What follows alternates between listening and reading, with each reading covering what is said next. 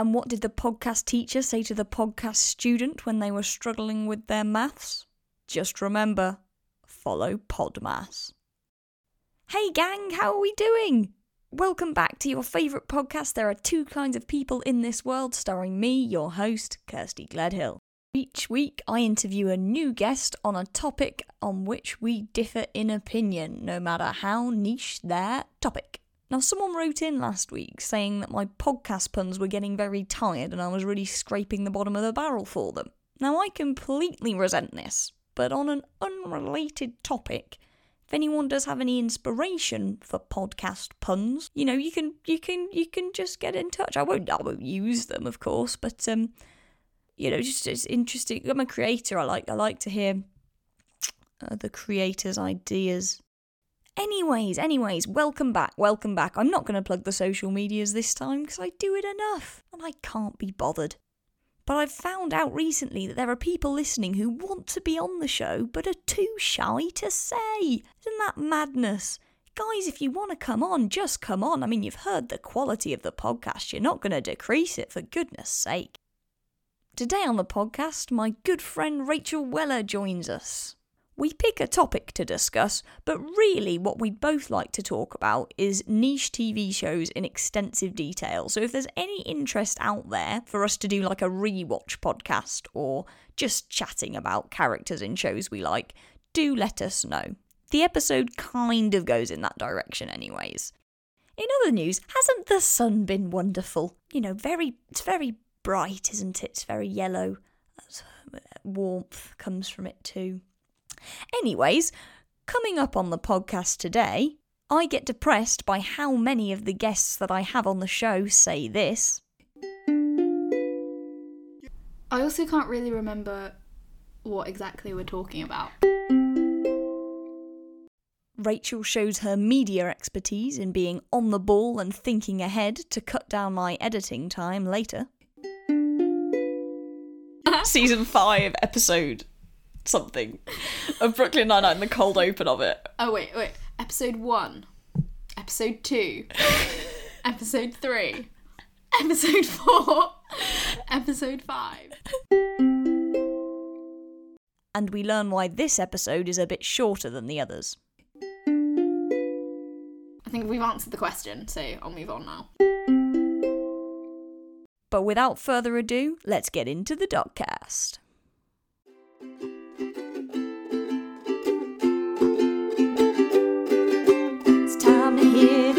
Opposing viewpoints offering varied levels of passion. With all this fun being brought to you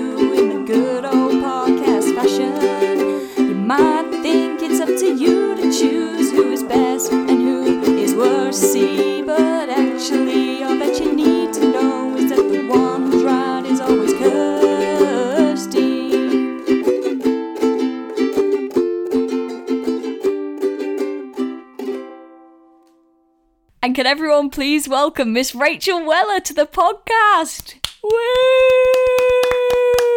Hi, Rachel. Hi. It's nice to have you. Is it?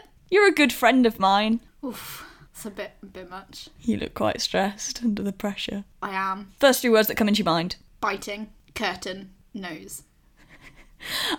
Okay, I can see where two of them came from. Just just for the listener, in Rachel's line of vision is me, who has a fucked up nose, and curtains. And also because we can't hit your nose. That is most of what I want to do. Would it help if I gen- if you genuinely touch my nose at one point so you can see I don't think so, because I think it would make me want to. touch it more? Yeah. Well, you can touch it more once I'm gone. Like, I'll feel that when I wake up, but I'm not gonna feel that at the time. Um, no, but it's also something that I think you should get out of the habit of just doing everything you feel the urge to do when you're a child. And now, being in my 20s, I think I should be able to control myself. Yeah, but I think I feel like you've got a lot of eh, childlike qualities Excuse me. that are, are, are I- lov- lovely and very endearing, but haven't quite moved on. Most people have sort of left them behind in childhood. You've sort of maintained, if anything, like enhanced I'm not sure I was much like a child when I was a child. No, you have you have reverse lifed Yeah, because you went you went through your rebel teenage phase when you were like four or something. yes. Um, for for anyone who doesn't know, I used to get in trouble when a lot when I was in year one and two. And then something happened, and I've been very much goody goody two shoes ever since. but in year one What's one, the naughtiest thing you've done in the last six years? leaving that stats mech lecture in third year. Should I tell you about the naughty such a things I did when I was Yes, a kid? please do. So when I was five or six, I was in year one. I had a temper tantrum, and then How mental is that? She was a child and she had a temper tantrum. and my teacher picked me up, which I don't think she was supposed to do, and I kicked her quite hard in the tummy, um, and I got sent out, and my parents got called in, and then in year two we had a times tables test, and I didn't know what nine times four was. Um, 36, if anyone is wondering. I apologise for that. that was not good. you just looked so earnest. You were like, oh god, I don't want anyone else to have to go through what I went through back then, guys. It's 36. If anyone's asking you right now, it's 36. Um, yeah, so I didn't know what 9 times 4 was. And I turned my back on the teacher and wouldn't turn around again and got sent out.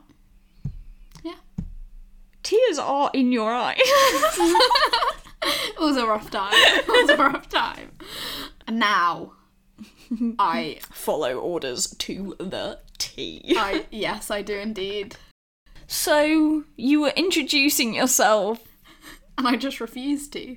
Oh, yes, you did refuse to. Yeah. Okay. Um I'm Rachel. And Weller. I, Weller. Yes, there was another Rachel, an inferior Rachel. oh, spicy. Please take that out. yes, and I live with Kirsty. And what is our topic today?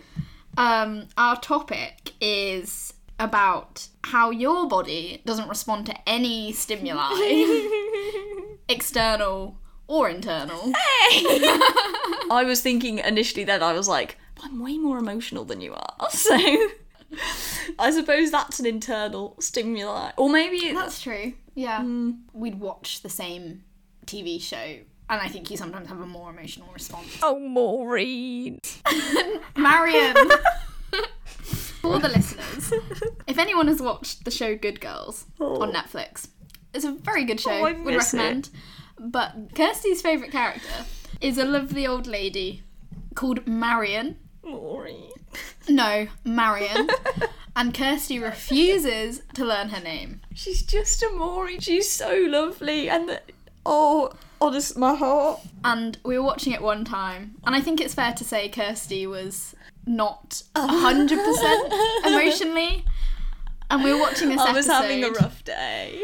and nothing really happened with Marion. She was just there and being quite a sweet old lady. Oh, And Kirsty was basically in tears. she was. It wasn't just you knew that she was getting play in her. She was waiting for grandson to come, and wasn't gonna come, and you knew he wasn't gonna come, and she was just so hopeful. Like, oh, I think we might need a break.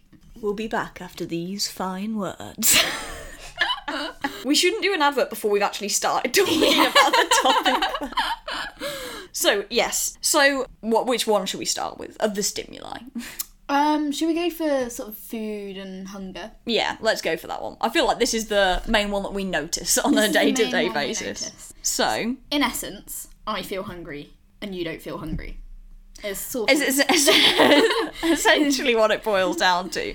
But it's not quite like like I can tell when I need food, but also food lasts with me a lot longer than it does, and I tend to eat more in one go as well, yes. which is probably why it lasts longer. Yeah, though I'd say I tend to eat in one block and then I'll have a snack, but it's also a very defined block. And then we'll have a meal, which is a very defined like time of food. Mm. But in between those times I don't really have much.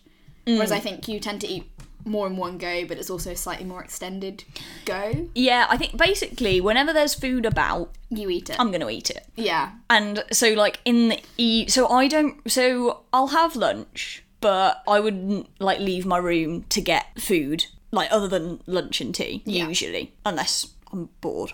Yeah.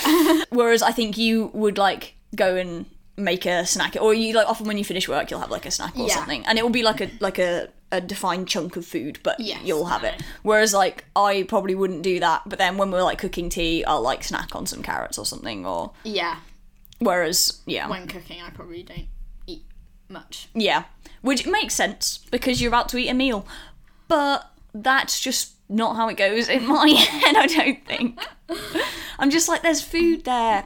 You've got to finish it, and then and then so I think then because because I tend to have maybe more in one go than you, and combined with the fact that I think I have quite a slow metabolism, it just lasts. Like I feel actively full for quite a long time. Yeah. I'm not sure I've ever felt full the following morning after a meal. Yeah, which is which is a, a foreign concept to me because I'm very rarely like have any sort of emptiness in my stomach in the morning. Like I'm usually actively full still from the previous day. I'm not normally really, really hungry in the morning. I do sometimes, but Mm. I'm definitely not full and I could definitely eat. Yeah, and to be fair, it does it does genu- I generally do see it correlating with like if I've had a, f- a smaller portion on tea, like I will be like I won't be as full in the morning. Hmm. But if we have like a big old meal, like if we have like a takeaway pizza and I have like the whole pizza, like I won't need food possibly the whole next day, but definitely not until the evening. And here it is, time for the usual mid ep ad break. Usual being a very important word, it's not at all a concept we thought would be funny at the start and kept forgetting to do. I've still not been contacted by sponsors yet, but I know how it goes. It's all about playing hard to get. So I will stand firm in my current method of putting in zero effort to earn any money from this. So instead, here is an advert very close to my heart. Chainsaw shop, we are sawing our prices in half. We got saws for everybody. We got shiny saws, we got scuffy saws, we got rusty saws, jaggedy saws, smooth saws, which are just butter knives. We got every kind of saw you could ever want. And more than that, we got 50% off at the minute. So get your ass down here. The saw shop. There ain't anything you can fix by sawing it. And then we have temperature. Temperature. Again, pretty much the same story. And also, I'd say the temperature and food thing are quite linked. My metabolism varies wildly depending on the weather. I think more than most people. yeah. Like, I would say it. I the amount I eat is double in the winter compared to in the summer. Well, I, I just find that absolutely mental. Yeah, because I remember we would, and also with exercise, it mm. massively impacts how much you need to eat. Whereas, like, I don't think it changes it for me at all. if anything, like, Yeah. I lose my appetite after exercise. Like, I don't really want food usually, and the same beforehand. So, but I would still eat the same in a day. But it just it definitely wouldn't increase the amount I eat. If I have like certain foods, like for instance, dried fruit. Like if you have dried papaya, I will just be buzzing off the walls for like so long. Like I, it just like gives me so much energy. Yeah, I don't really get that. I don't. I think you more than me get different amounts of energy from different foods. It's Yeah. just sort of the same. Yeah, that's that's definitely true. I don't know if it's placebo or not. It'd be interesting. And so again, maybe it's just because you notice the cold as well, because this is another thing that I don't process. Because you don't really process either temperature that well. Is that right? Yeah, I think I I don't notice the little increments. I mm. very much get like mm, mm, way too warm or way too cold. Yeah. But I just don't notice it happening along the way. So like which I think is beneficial in some respects because in those intermediate stages everyone else is like getting uncomfy and I'm Yeah. like bawling. Yeah. But then they stop themselves getting to the end stages, whereas I don't. And then And then I'll you end there. up with white fingers. white fingers, or or you turn completely red.